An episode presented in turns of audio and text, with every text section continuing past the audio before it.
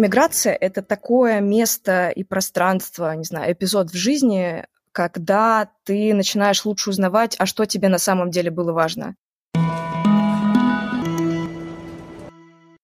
Привет, друзья! С нами Анастасия. Друзья, привет!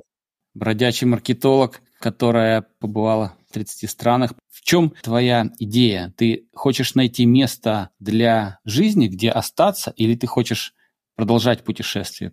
Мне кажется, что в вопросах путешествия и места жительства невозможно что-то сказать, что будет про навсегда. Мне кажется, что это всегда история про поиск, и даже если ты выбираешь какое-то место там, на длительное время, это все равно место, которое ты выбрал вот сейчас, здесь, и ты э, не, не исключаешь варианта, что когда-нибудь это точно закончится. Mm-hmm. Поэтому, ну, э, концепция родилась откуда? Даже когда ты там живешь долгое время в одном городе, всю жизнь. Ты там вырастаешь, ты жил с мамой, папой э, или где-то еще, наступает момент, когда ты первый раз там решаешь пожить самостоятельно, и время, которое ты тратишь на то, чтобы найти идеальную квартиру, в которой ты хочешь жить один, выбор района, выбор э, квартиры, хозяина, вот это вот все, это процесс, который может занимать достаточно большое количество времени. Поэтому для меня в прошлом году, когда народ резко решил начать переезжать, ну, показалось совершенно невозможным вот так вот по щелчку пальцев онлайн, не смотря ничего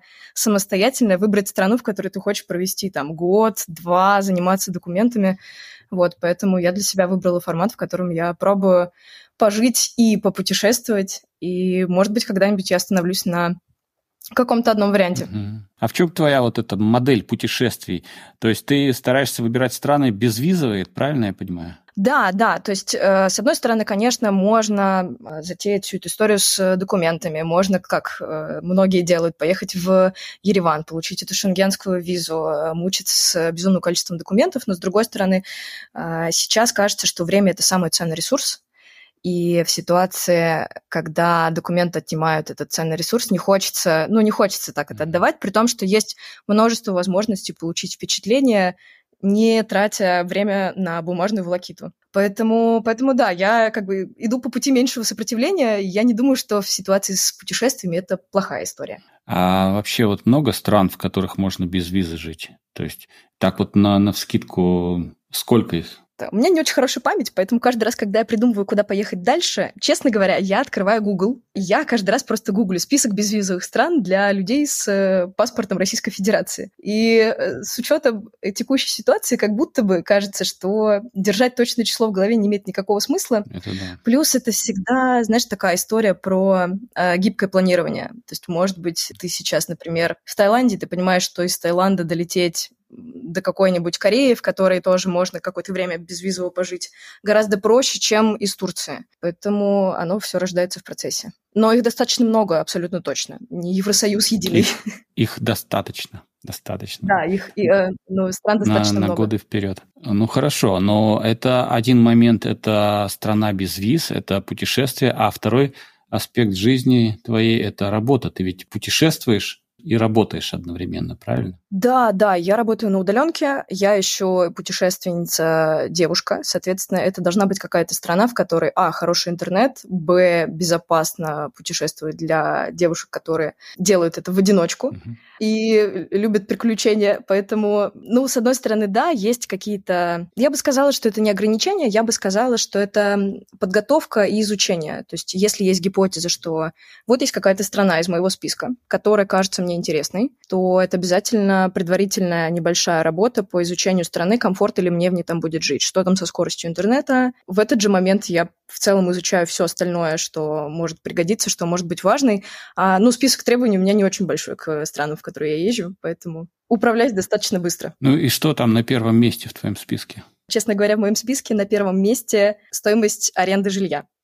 Я для себя выяснила, что жить в хостеле месяц, да, то есть история какая? Я приезжаю в новую страну, и, как правило, я живу в этой новой стране от полутора до трех месяцев. И мне очень важно, чтобы э, в тот момент, когда я путешествую, при том, что можно сказать, что это такой бродячий образ жизни, чтобы он не ощущался бродячим вот поистине в максимальной... Э, боже, я не знаю, как это сказать. То есть, чтобы твоя жизнь была относительно комфортной, несмотря на то, что ты бродяга. Да, да, то есть при том, что я бродячий маркетолог, э, важно, чтобы это было э, не бродячий образ жизни поистине, а все-таки жизнь оставалась настолько комфортной, насколько это возможно. Поэтому мне очень важно, чтобы у меня была возможность снять студию, даже если это будет какая-то очень маленькая, крохотная студия на первом этаже, там, бывший какой-то мясной магазин, такая история у меня тоже была, чтобы это было мое пространство, в котором я могу, если что, спрятаться, если я устала от поисков, от гуляний, от э, каких-то проблем, чтобы я могла спрятаться в этот свой кокон, немножко в нем посидеть и вылезти. Поэтому, да, стоимость жилья должна быть для меня комфортной, и жилье должно быть каким-то адекватным. На втором месте это история с интернетом, и на третьем месте это наличие классных кофеин, потому что я жуткий кофеман, и мне критически важно в любом месте найти одну хорошую кофейню. Вот это просто кардинально меняет качество жизни в любом новом месте возможность выпить чашку хорошего капучино. Да, это важно. Но получается, что эта чашка хорошего капучино – это тоже какой-то кусочек комфорта, который тебе необходим, чтобы чувствовать себя человеком. Слушай, ну да, и знаешь, эм, я выяснила про себя, что, короче, иммиграция — это такое место и пространство, не знаю, эпизод в жизни, когда ты начинаешь лучше узнавать, а что тебе на самом деле было важно. То есть важно ли тебе было ездить в офис на метро каждый день, потому что для некоторых это важно, и это составляет зону комфорта. Или тебе важно было выпить э, бокал апероли с подружками каждую пятницу, или тебе важно, чтобы у тебя быстро грузились э, фильмы через какой-нибудь там э, стриминговый сервис, и тебе не надо было включать VPN. В общем, точки комфорта, они у всех разные, и мои путешествия мне очень сильно помогли понять, как в любой точке планеты сделать жизнь комфортной для меня, а если это невозможно, то значит туда ехать в целом на данном этапе мне и не стоит. И это тоже такая очень классная позиция, до которой удалось как-то додуматься. Mm-hmm. Класс, как интересно. То есть твои ориентиры, твои ценности немного поменялись, да, когда ты начала вести бродячий такой образ жизни? Слушай, ну абсолютно точно. Мне кажется, знаешь, она у меня... Ну, это классическая история, когда я работала в офисе с 9 до 6, я ездила на взрослую серьезную работу и думала, что ровно так и должна проходить жизнь, что ты должен строить карьеру и работать в красивом офисе, и ходить с коллегами на кофе-брейк, и рисовать слайды. Ну, вот это вот все атрибуты, вот эти все атрибуты э, такой классической правильной э, жизни – я думала, что они мне были свойственны. Собственно, поездка в путешествие стала гипотезой. Мне было очень интересно проверить, а так ли это на самом деле, и а что будет, если вынуть меня из вот этого всего, что, в общем-то, по сути, если мы посмотрим на это ну, честно и не обманывая себя, это картинка из каких-то книжек и фильмов, которая совершенно не обязательно относится вот к каждому из нас. И я попробовала посмотреть, относится ли эта картинка ко мне на самом деле. Оказалось, что нет. Оказалось, что моя картинка какой-то идеальной, комфортной, классной жизни, она про чашку капучино и про возможность, если что, посидеть в своей берлоге пару дней, а потом отправиться бродить дальше. Интересно. А как ты все это организовываешь? Как ты организовываешь свою жизнь? У тебя есть э, какой-то, какая-то карточка международная, да? Как ты с клиентами взаимодействуешь? Это отдельная смешная история. То есть я очень, поскольку, поскольку я бродячий маркетолог, я, я люблю приключения. И приключения случаются со мной во всех сферах моей жизни, начиная с финансовой, заканчивая, заканчивая какими-то вопросами недвижимости. То есть у вас такая взаимность, да? Ты любишь приключения, а они любят тебя. Они любят меня, и они все хорошо заканчиваются, что удивительно и невероятно, и ужасно приятно. Вот, поэтому с учетом того, что путешествовать я начала в сентябре, с учетом того, что путешествовать я начала в сентябре прошлого года, международную карточку я открыла себе буквально в июле в этом году. То, как я выживала до этого, это отдельный вопрос. Было несколько раз, когда, а, когда я жила в Турции, тогда еще работала «Золотая корона», я ну, не проверяла информацию, я думала, что я смогу отправить себе деньги, получить эти деньги в выходные, пойти в эти выходные пить эту мою чашку капучино. Я доходила до пункта обмена там, с последними там, 100 лирами, и оказывалось, что он не работает. И в итоге я там, посреди этой несчастной Анталии, э, без денег, без налички, и, в общем-то, до ближайшего какого-то там банкомата или альтернативных способов получить деньги надо было идти пешком около часа. Ну ничего. Да, это, как бы это сказать, ты ставишь себя в очень сложные условия иногда.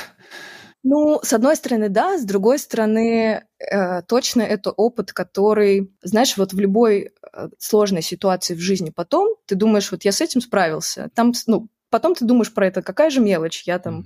стоило заранее мне посмотреть эту информацию или еще что-то. Но в любом случае ты думаешь, что я с этим справился, у меня была вот такая ситуация, значит, в целом там с какими-то другими маленькими сложностями я тоже могу справиться. И количество веры в себя, которое у меня появилось за этот год, оно несоизмеримо больше, чем было раньше. И это очень кайфовое ощущение. То есть ты, получается, поверила в свои силы, да, поняла, что можешь быть взрослой, самостоятельной и даже в разных других странах. Ну да, причем, знаешь, эта взрослость и самостоятельность, она там каких-то моих друзей, которые остались э, жить в одном месте, она удивляет. То есть год назад когда я только начинала, э, совершенно невообразимым казалось, что я могу поехать куда-то без обратного билета, и что я из этого куда-то без обратного билета могу взять билет в другое куда-то, в другое без обратного билета.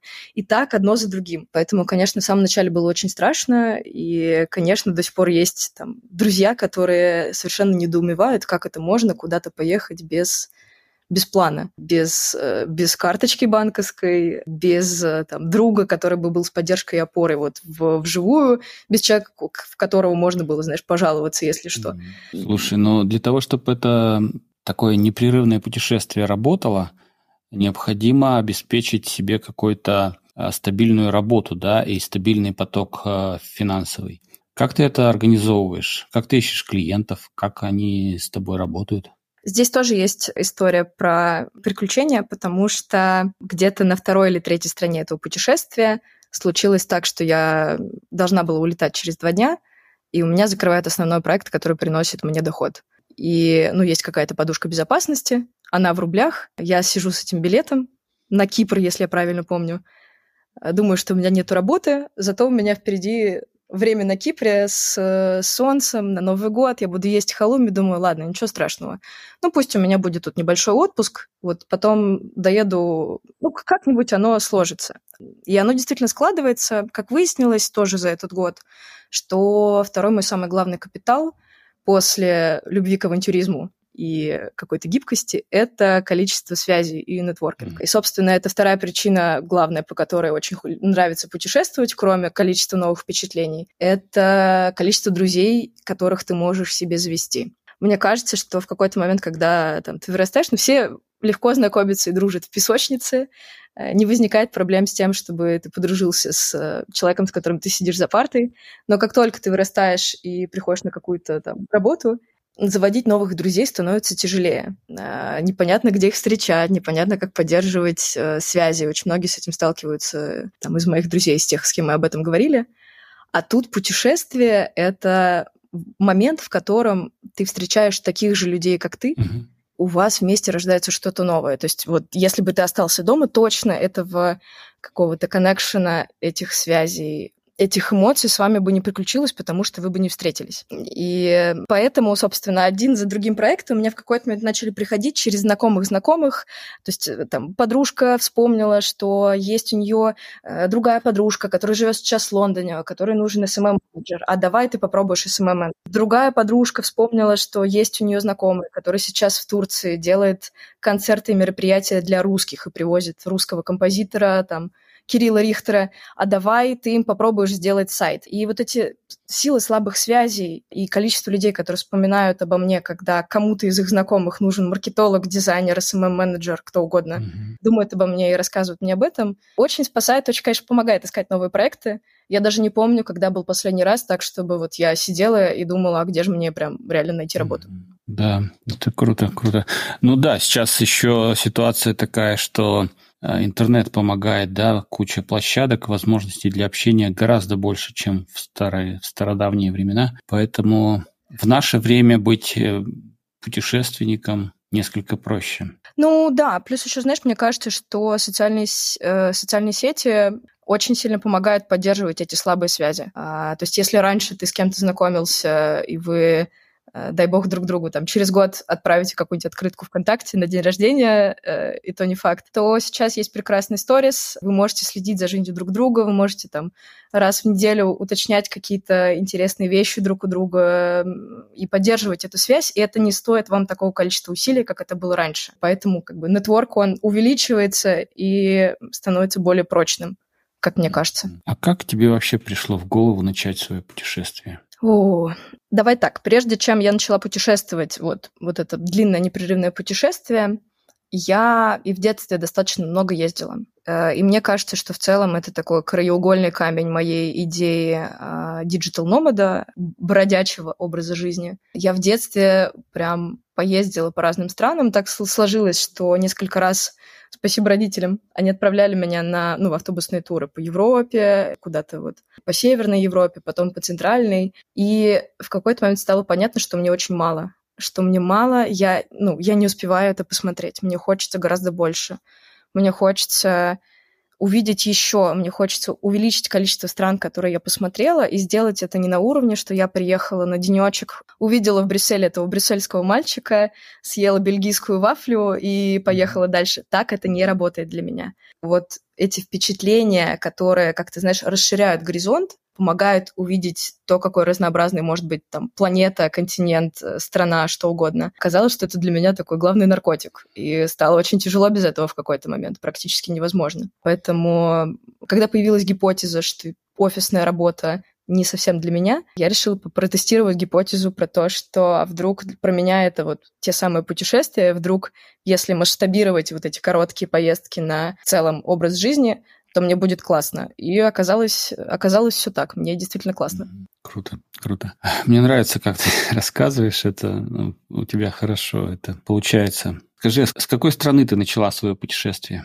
А, в прошлом году я начала путешествие с Таиланда, но это было забавно. Давай так, я бы сказала, что было две точки начала путешествия. А, была точка ментального начала путешествия и была точка реального начала путешествия. Ментальное случилось 19 сентября в Таиланде. Да. Причем там была совершенно забавная история. Я должна была просто ехать в отпуск с подружкой. То есть я э, там сложилось так, что я уволилась с работы, я решила поехать впервые за полтора года в отпуск с подружкой в Таиланд. Э, вот эти кокосы, манго-шейки, пляж, океан. Мы хотели просто отдохнуть вот 9 дней вдвоем в тишине и спокойствии.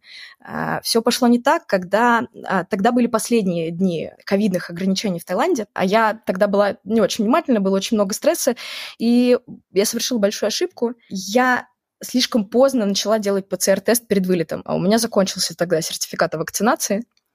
И э, совпало так, что на рейсе тогда же был овербукинг. Они увидели, что у меня, что я еще жду ПЦР-тест, и воспользовались этим для того, чтобы просто снять меня с рейса. Mm-hmm. Подружка улетает в Таиланд. Я в полном шоке стою у гейтов, понимаю, что я очень хочу в этот Таиланд. Это первый мой отпуск за полтора года. Мне туда прям надо. Я э, это все 17 сентября. Я прям там покупаю себе билет до Азербайджана, из Азербайджана в Катар, из Катара на Пхукет. Выхожу обратно к стойке регистрации. Я подхожу на стойку регистрации в Азербайджан, они мне говорят, девушка, а где ваш сертификат спутника? Я говорю, у меня нет сертификата спутника, зато у меня есть сертификат ПЦР-теста, у меня вот нету ковида. Выясняется, что в Азербайджан нельзя без, без спутника, и я уже с трясущимися руками, я думаю, да что ж такое? Я подделываю сертификат спутника, стоя рядом со стойкой регистрации. Короче, какая-то катастрофа. Значит, дальше Дальше я приезжаю в Катар. Короче, у меня вот двое суток дороги. Я все время решаю, одна, какие-то проблемы.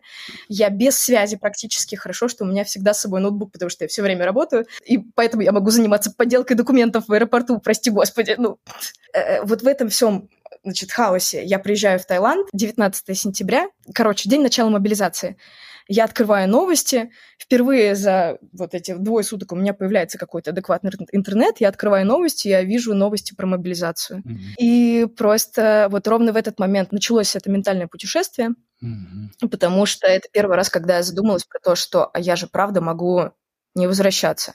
Вот я сейчас приехала в этот Таиланд, я два дня нон-стопом решала проблемы, я доехала тем или иным способом, я выжила в катарском аэропорту пересадку длиной в сутки, у меня все прекрасно, я могу. Я и в Таиланде могу остаться. В итоге, ну, как бы как бы тогда не получилось по набору определенных обстоятельств, и пришлось вернуться. Но сама мысль про то, что действительно можно не уезжать, можно из Таиланда дальше поехать и в Корею, и а, там на Шри-Ланку, куда-то еще, и в целом путешествовать вот так по этим безвизовым странам, она оказалась очень привлекательной. Поэтому, ну, я вернулась тогда из Таиланда, прошло три дня, я дособрала какие-то документы, которые были необходимы вот просто для базового уровня безопасности на всякий случай. И я тогда же через три дня после возвращения из Таиланда уехала в Киргизию. Вот тогда началось как раз это длительное путешествие. Я смотрю, ты легких путей не ищешь. Да совершенно нет, ну, ну просто оно так складывается. А там еще ретроградный Меркурий был. Я еще не доехала на Бали, но я умею разговаривать на языке, на котором разговаривают на Бали. А-а-а. Вот у меня энергия,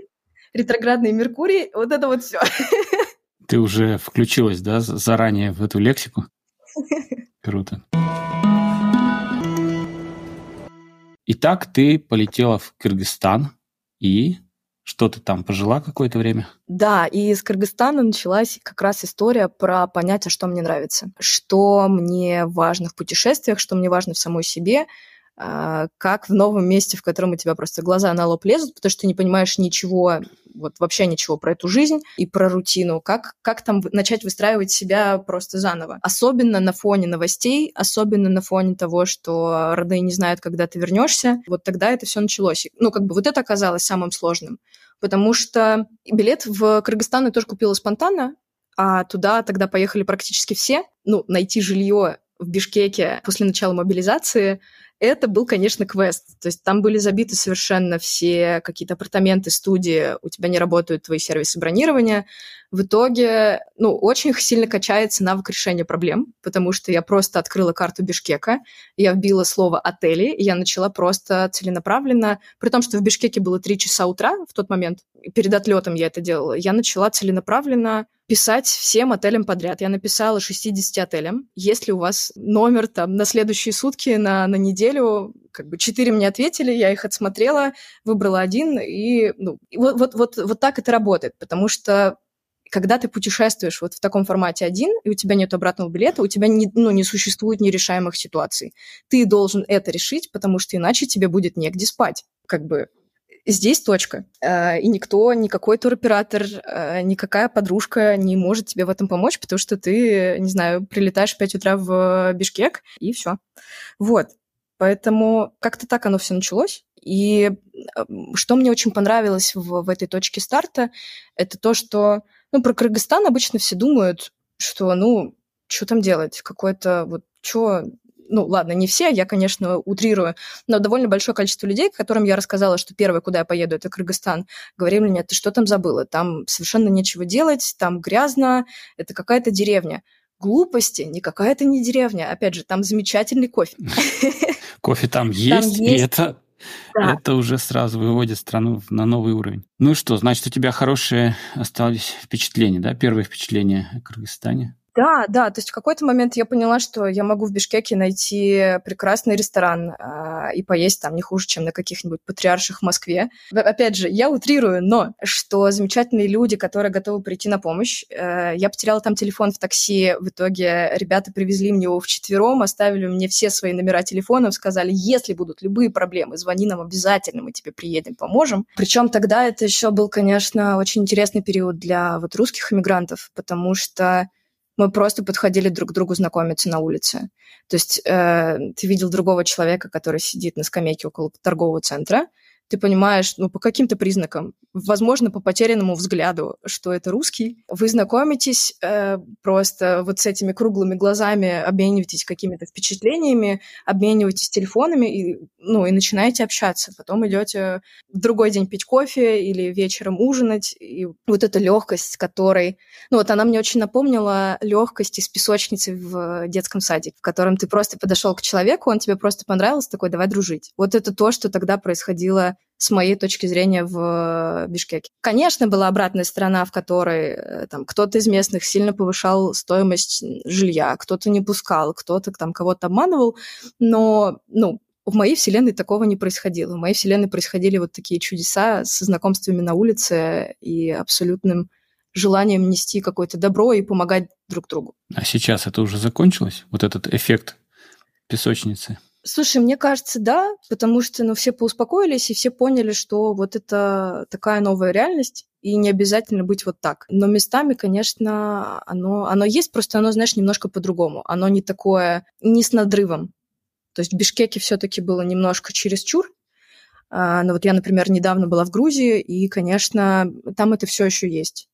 То есть вы как-то, вы друг друга видите, вы все равно друг друга как-то понимаете, и вот э, киваете головой, и очень сочувственно друг к другу относитесь. И неважно, вы уехали из России, из Украины или из какой-то другой страны, ну, то есть оно вот, по моим ощущениям, вот так. И, кстати, важно, что я, наверное, ни разу за весь этот год путешествия не сталкивалась с каким-то особенным отношением в плане паспорта к себе. Поэтому совершенно не понимаю людей, которые говорят про вот э, такие какие-то инциденты или такие ощущения.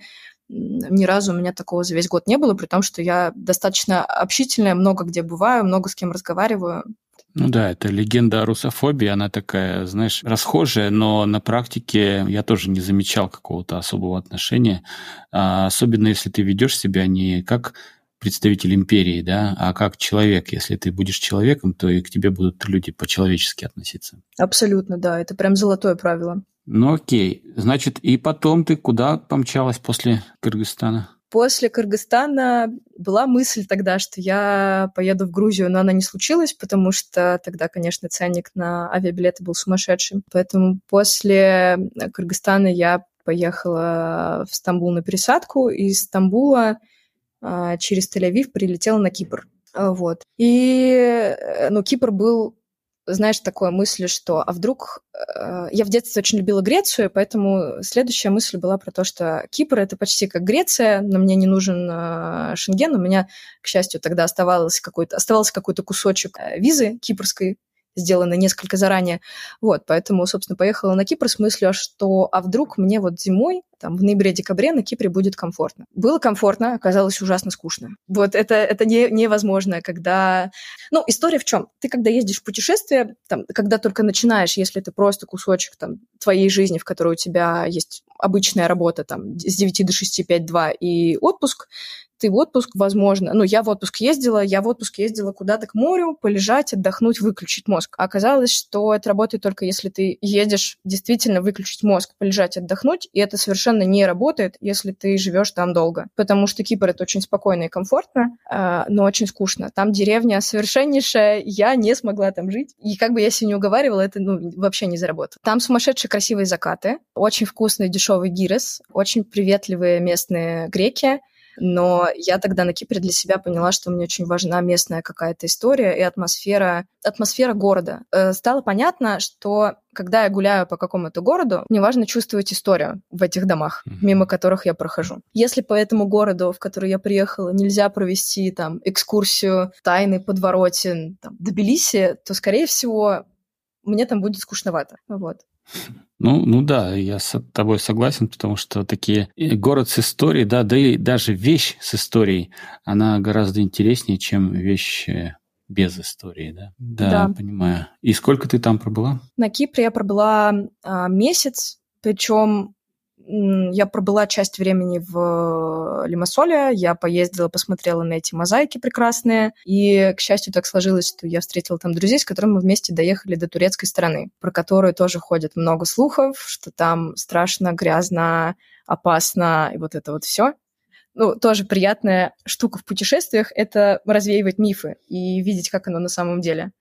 Так вот, по приезду на э, турецкую сторону оказалось, что там дома почище, чем на греческой стороне, в общем-то, э, и граффити, э, вот на турецкой стороне их почему-то нету, и освещение в центре исторической части э, в этой турецкой стране там тоже есть, а на греческой нету. И, ну, это, конечно, было для меня большим открытием. Да, иногда так меняется взгляд на многие вещи, когда сам это своими глазами посмотришь. Я тоже так с Арменией у меня получилось. Я совершенно ничего не знал об Армении, а потом приехал и удивился, насколько это древний город Ереван, насколько древняя и богатая культура, да, там люди очень образованные, люди очень такие, я бы сказал, утонченные, любят музыку, там, поэзию. В общем, это совсем по-другому, когда ты видишь все это своими глазами. Открываются глаза. Путешествовать нужно, путешествовать нужно обязательно, чтобы понимать да, страны.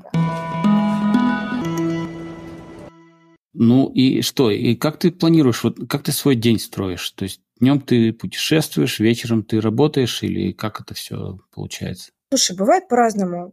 Я бы сказала, что зависит от количества проектов. То есть я такой человек-спринтер, и бывают периоды, когда мне хочется много прям поработать, поработать, поработать, а потом много поотдыхать, поотдыхать, поотдыхать. Mm-hmm. Поэтому, например, бывают там 2-3 недели, когда я практически нон-стопом работаю, потом я зато две недели комфортно гуляю по городу, потому что э, здесь важна какая-то непрерывность процесса в узнавании места, в которое ты приехал, как оказалось для меня. Ну, как правило, я стараюсь вставать пораньше, э, завтракаю я. Если я живу в центре, то я обязательно выхожу куда-нибудь за кофе или за завтраком. Дальше сижу, работаю. А если это свободный день, в котором там не очень много задач, э, созвонов, напряженных штук, то я обязательно стараюсь добавить себе а, физическую нагрузку и какую-нибудь встречу с подругой. Ну, то есть да, давай так, давай назовем это социальной активностью, mm-hmm. потому что, конечно, не везде, куда я приезжаю, сразу появляются подруги, но э, очень важно находиться в обществе, очень важно видеть живых людей. Тоже, как это выяснилось, казалось бы, очевидная штука, но пришлось проверить ее самостоятельно, прежде чем стало понятно, что без этого нельзя. Вот, поэтому супер важно, конечно, конечно, если ты фрилансер, удаленщик, заниматься здоровьем, потому что иначе спина в какой-то момент говорит «до свидания». И, может быть, ты бы хотел дальше сидеть, работать за своим прекрасным ноутбуком и получать свои прекрасные фрилансерские деньги, но э, спина отваливается, это становится совершенно невозможно делать. Ну вот, поэтому оказалось, что спорт и занятия спортом — это не для не для девочек из Инстаграма, у которых такая прекрасная, яркая, красивая жизнь, а это необходимая вещь для того, чтобы ты мог в том числе просто зарабатывать деньги. Это очень влияет на качество жизни. Где-то, ну, в моей системе чуть меньше, чем чашка капучино, но достаточно сильно. Вот, поэтому я занимаюсь в онлайн-фитнес-студии, стараюсь делать это там хотя бы 2-3 раза в неделю mm-hmm. по часу и гулять, когда есть такая возможность. Онлайн-фитнес-студии и такие бывают, да?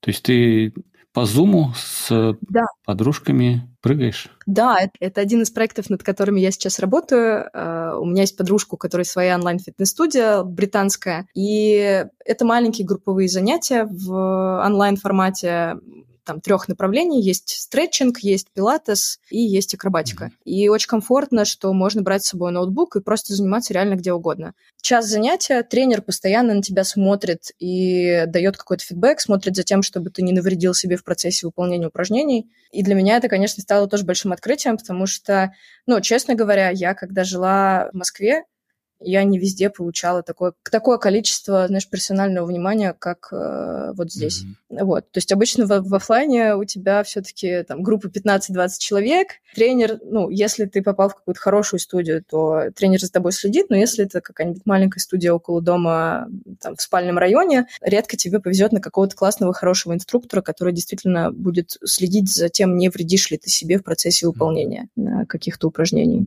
Вот. А как э, э, это все на русском языке? Я занимаюсь на русском и на английском языке.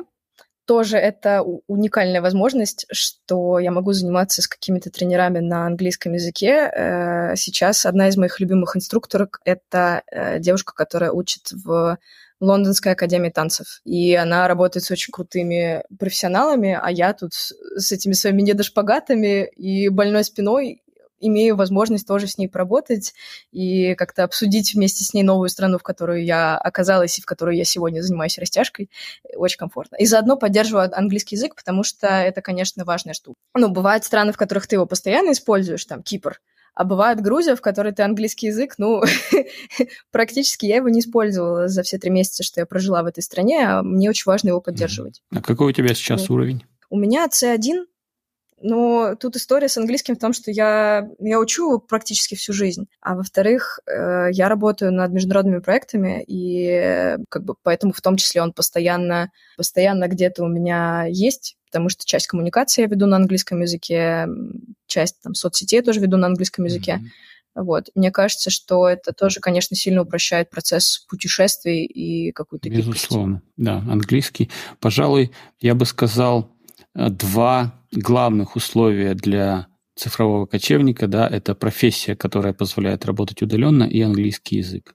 Это два основных условия успеха цифрового кочевника. Ну да, но с другой стороны, знаешь, профессия э, тоже такая штука.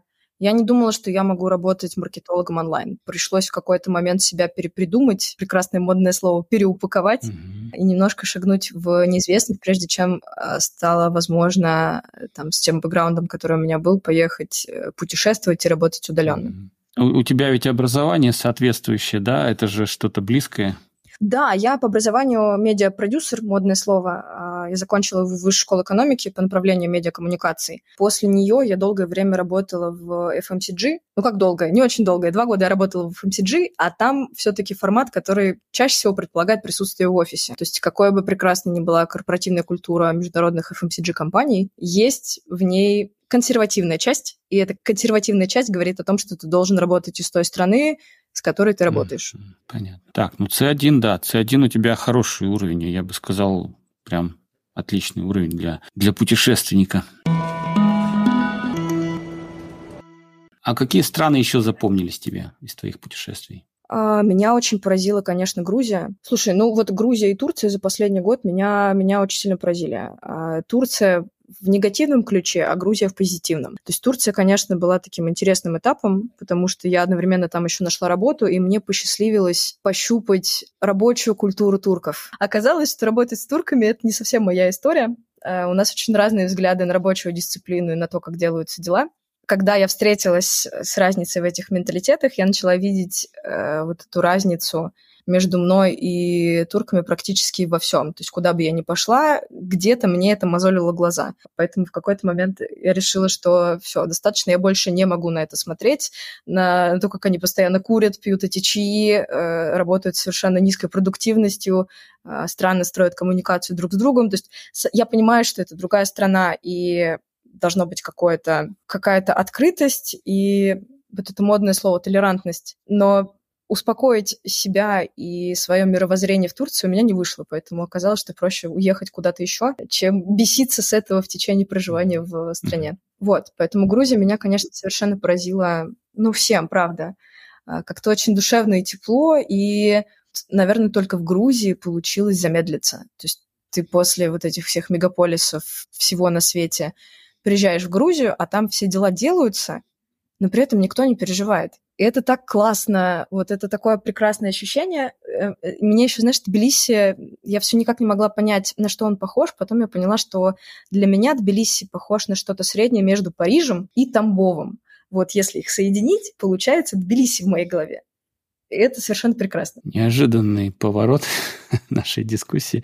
А что может быть прекрасного в гибриде Тамбова и Парижа? А Париж — это такая красота, это эстетика, это культурная жизнь, которой в Тбилиси просто невероятное количество. Концерты, хочешь русских исполнителей, хочешь там тебе open-air фестиваль на несколько тысяч человек, хочешь консерватория, хочешь какая-то лекция о современном искусстве. Вот этого всего в Тбилиси просто, просто навалом, и оно все очень душевное и какое-то вот ну, искренне. Это то, чего мне, например, очень сильно не хватало до этого в путешествии, вот этой культурной жизни, потому что, ну, опять же, у турков совершенно другой культурный код.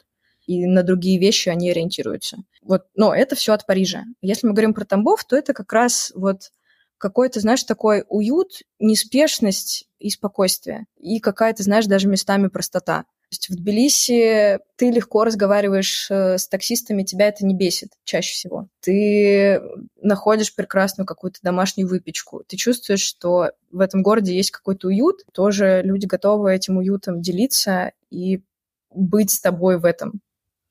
Да, интересный.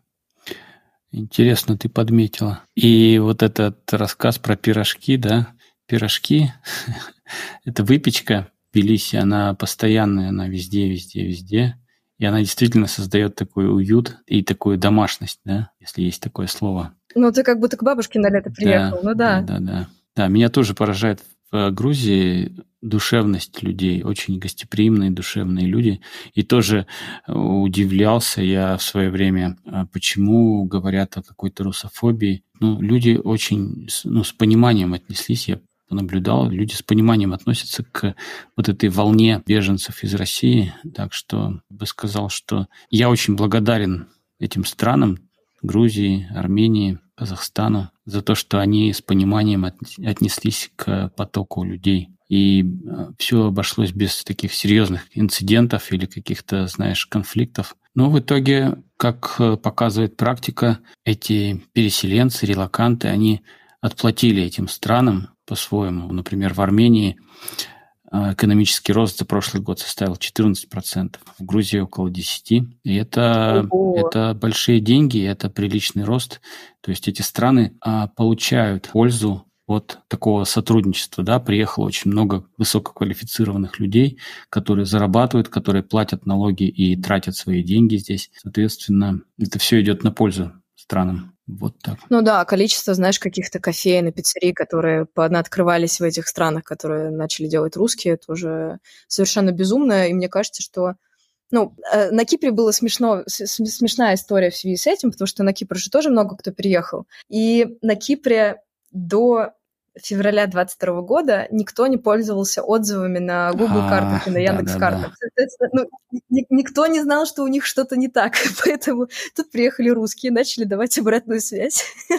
А, но я знаю несколько кофеин, которые благодаря этому там, качественно поменяли подход. Какую-то рассадку, какие-то там растения они сделали, прогнали кошек со двора, которые, как выяснилось, пили капучино гостей, Поэтому, ну, это, конечно, знаешь, смешной и дурацкий пример, но тоже имеет место быть. Да, кстати, вот насчет отзывов, да, ты права. Я в Армении замечал, что отзывы оставляют в основном русские, судя по, по картам. Сам оставил парочку. И армяне уже там шутят и забавляются над этим явлением, что они открыли для себя отзывы с помощью русских эмигрантов. Мне в Армении, знаешь, что нравится? Что они умеют посмеяться над собой они шутят над собой и над нами, но так по-доброму.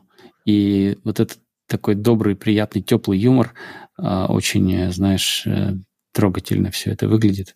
Молодцы. Я, я вообще фанат Армении. Я такой, знаешь, э, это была первая страна, куда я переехал, и она, мне кажется, самой теплой и самой такой правильной, запоминающейся в моей истории. А ты, значит, тебе понравилось в Грузии, да? В каких еще странах ты побывала? Какие-то поучительные истории есть? Слушай, ну, за этот год вот...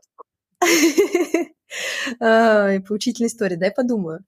Эм, что прикольного? это пересадки. Я очень люблю в целом, я и раньше любила пересадки, но теперь я на них как-то по-другому начала смотреть. То есть пересадки, в рамках которых у тебя есть возможность идти в город, угу. это прикольная штука. Я так, например, была полденечка в Тель-Авиве, тоже мое сердце было совершенно поражено просто, до, я не знаю, до глубины души. Я прониклась этим Тель-Авивом, потому что я еще приехала туда в 7 утра в будний день, и город постепенно просыпается, и ты такой немножечко пришелец из другого мира, в него случайно попавший, наблюдаешь за пробуждением города в каких-то совершенно потрясающих моментах. То есть вот ты пришел в кофейню на набережной, а там люди по этой набережной явно закончили пробежку только что, и забегают в это кафе, взять э, опять этот кофе, неизбежное кофе везде, взять этот кофе с булочкой и спокойно пойти дальше догуливать, э, собираться на работу. Или ты идешь по набережной в другую сторону и видишь, что под стенами вот этого прекрасного древнего города люди серфят. Люди серфят, под стенами древнего города, и это кажется мне какой-то фантастической, невероятной э, вот концепцией идеей, что можно серфить на вот ну, не на раскопках, но в таком э, в таком историческом месте.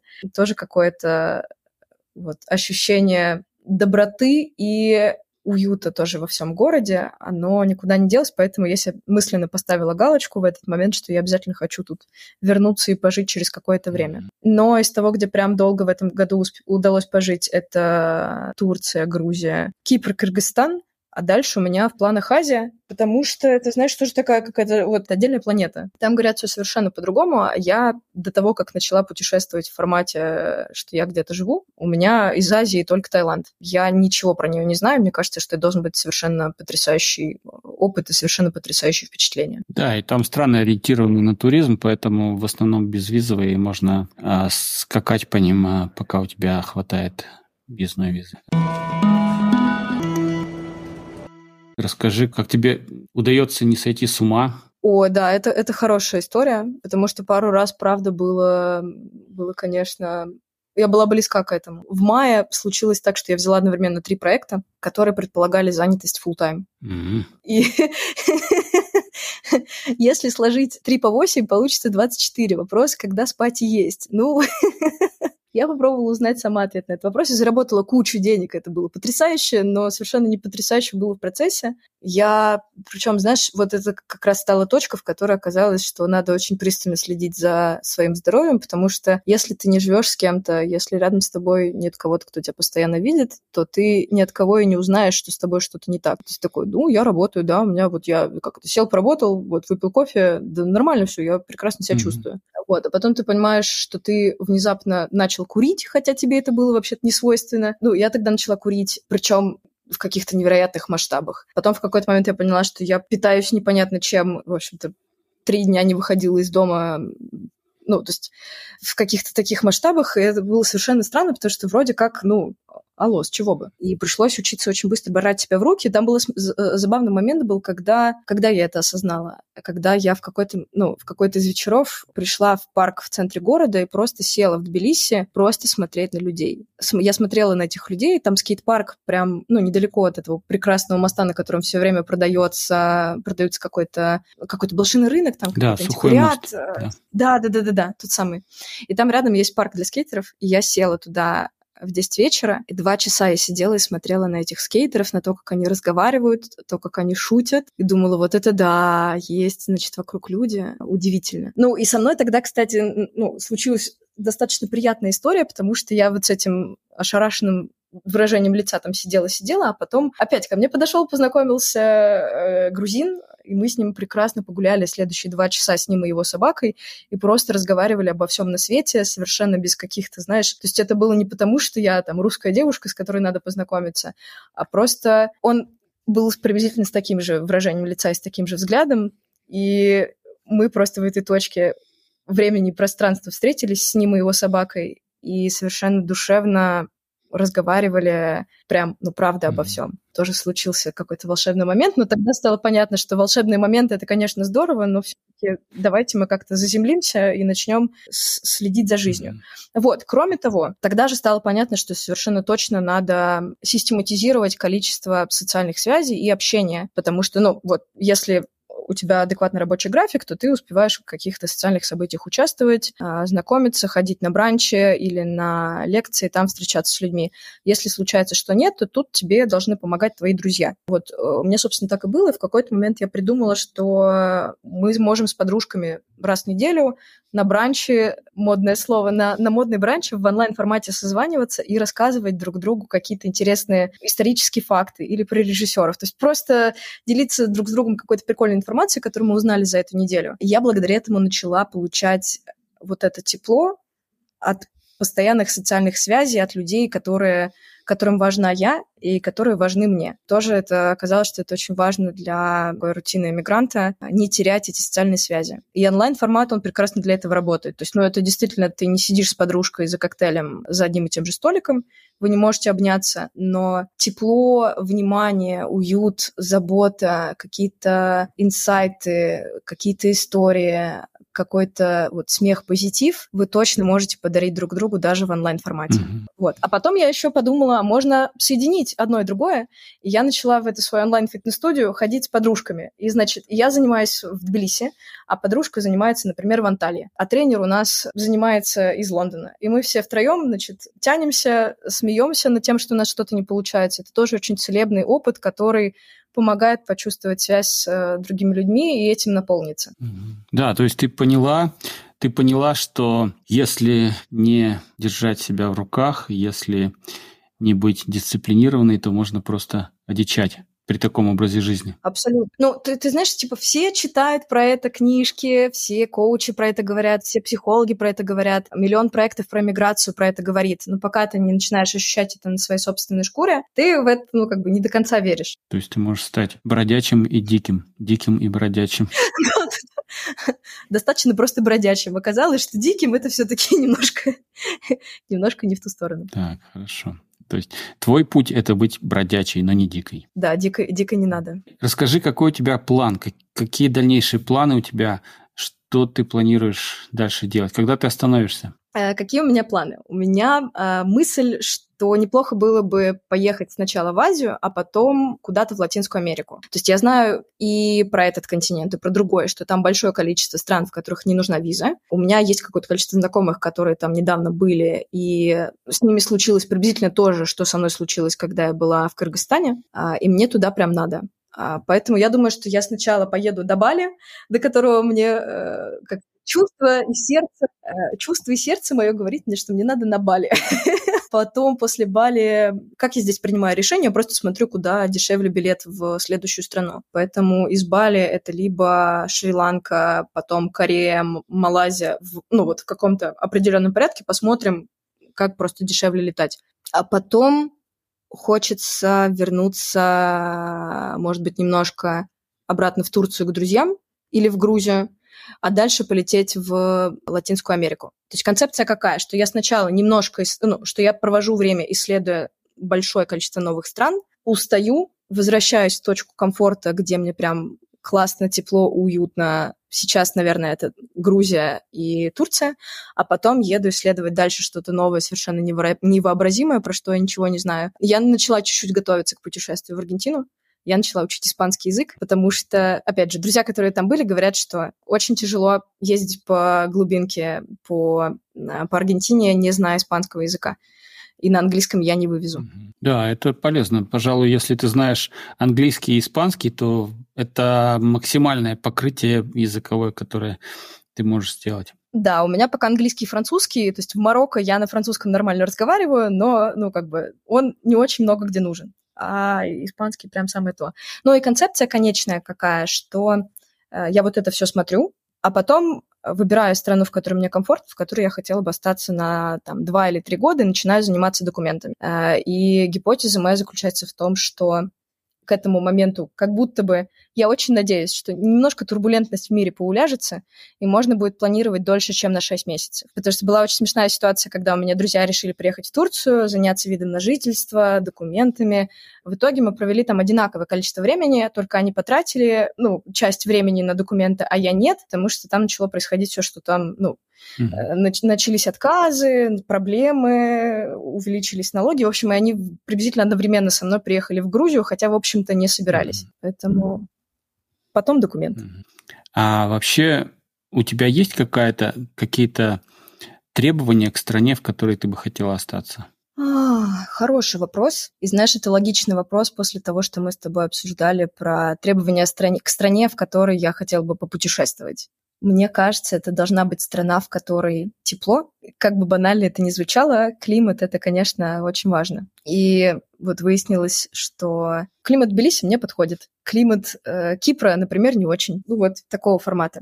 Поэтому это точно должна быть страна, в которой тепло. Это должна быть страна, в которой, вот интересно, вот эта история про про ощущения от города и про количество каких-то интересных фактов об этом городе, об этих домах, об этих подворотнях людях, которые здесь жили, оно мне, я думаю, все еще будет важно в тот момент, когда я приму решение остаться где-то жить. И культурная жизнь, а, поэтому там, Кипр для меня здесь, например, не подойдет.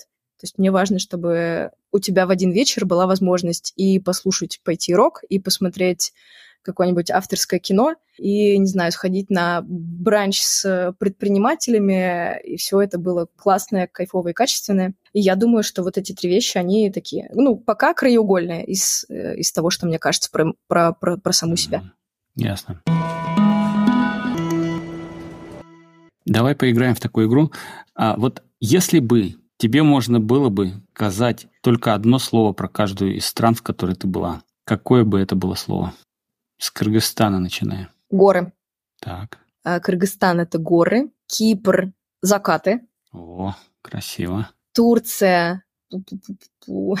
Турция – семит. Это такой этот турецкий хлеб э, с кунжутом. А, бублик такой. Да, да, да, вот это бублик. Вот Турция это семит. Ага, так, интересно. Эм, Тель-Авив это серфинг. Э, ну, не Тель-Авив, получается, Израиль. Я очень хочу его оставить в этом списке, потому что он мне прям вот упал так. в сердце. Э, Тель-Авив — это серфинг, э, Грузия — это, это душа, О. гостеприимство, не знаю. Ну, да. Понятно. Слушай, да, ну, ты такие красивые слова выбрала для стран. Я, честно говоря, когда слушаю моих гостей, да, моих талантов приглашенных, я всегда так заражаюсь этими впечатлениями, всегда хочется поехать в какую-нибудь страну, а теперь вот сразу в несколько. Класс, это... я рада, это самое главное для меня. Интересно, я нашел себе это, знаешь, хобби, профессию. А, да, это, поучительно.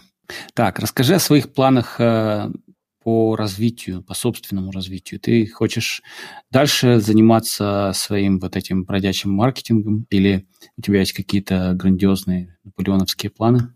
А, мне кайфово быть бродячим маркетологом, но с элементом стабильности. Да. То есть я сейчас свою рабочую жизнь выстроила так, что у меня есть а, постоянная команда, с которой мы работаем, а, в которой я работаю. Mm-hmm. Это британское креативное агентство, и ну, прекрасная штука в нем заключается в том, что все работают удаленно из разных стран. Э, и нету вот этих э, каких-то странных э, идей про то, что... Ну, давай так, я в течение этого года пробовала поработать с разными командами одновременно с этим рекламным агентством, брать разные проекты, а, но выяснилось, что комфортно работать мне только с теми, кто понимает, что мы все можем работать на удаленке, нам не обязательно встречаться офлайн, что в целом бизнес можно вести онлайн – и это очень структурирует. А, то есть я в течение этого года, я, знаешь, поработала с э, эмигрантами, которые приехали из России в Турцию делать бизнес-концерты э, в Турции. А, я поработала с российской компанией, которая почему-то решила меня нанять на удаленке. Значит, но при этом они думали, что все равно какие-то процессы должны происходить офлайн, и они не смогли со мной работать. Mm-hmm. Ну, и вот через череду этих опытов выяснилось, что все-таки ну, какая-то рабочая культура должна быть общая и единая. И вы должны все понимать, что вы умеете работать в онлайне вот теми инструментами, которые у вас есть. Вот. Поэтому, собственно, а, план у меня такой, что а, я продолжаю работать в, в этом креативном агентстве и развивать два проекта, которыми мы сейчас занимаемся. У нас это сейчас это онлайн-фитнес-студия, которая называется Solid Water. И еще наш второй проект — это очень красивый, уютный отель в швейцарских Альпах с совершенно невероятными видами. Вот. При этом Параллельно я периодически беру какие-то дополнительные проекты. А, например, а, у меня есть подружка, арт-коуч, которая делает свой ретрит по Ликийской тропе, и она предложила мне быть маркетологом на этом проекте. А, у меня есть какое-то количество друзей-предпринимателей, которым иногда тоже нужен маркетолог. Ну и, в общем, поэтому такое у меня микроконсалтинговое агентство по маркетингу uh-huh. от бродячего маркетолога uh-huh. продолжает функционировать по всему миру.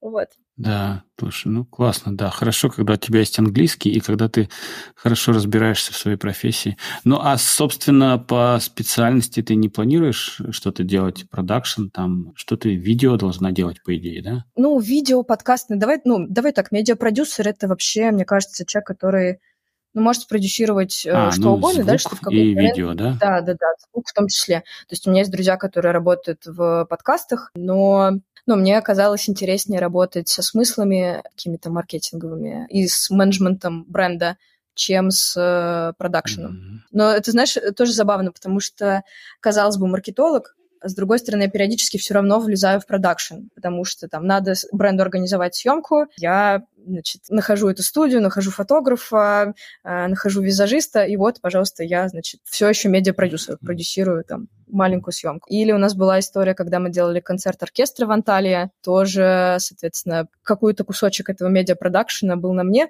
Мы, ну, я организовывала съемку, тоже искала визажиста девочкам из оркестра, которые мы привозили, вот. Но, с другой стороны, наш медиапродюсер, он же еще немножко дирижер вообще всего, поэтому в какой-то момент на том же концерте мне пришлось проверять билеты зрителей, потому что мы не справлялись с потоком в зал, э, и искать кнопку выключения кондиционера, потому что у нас первые ряды просто начали замерзать в концертном, концертном зале. Mm-hmm. Вот, поэтому, по-моему, продюсер — это в целом человек, который помогает случаться каким-то прекрасным вещам.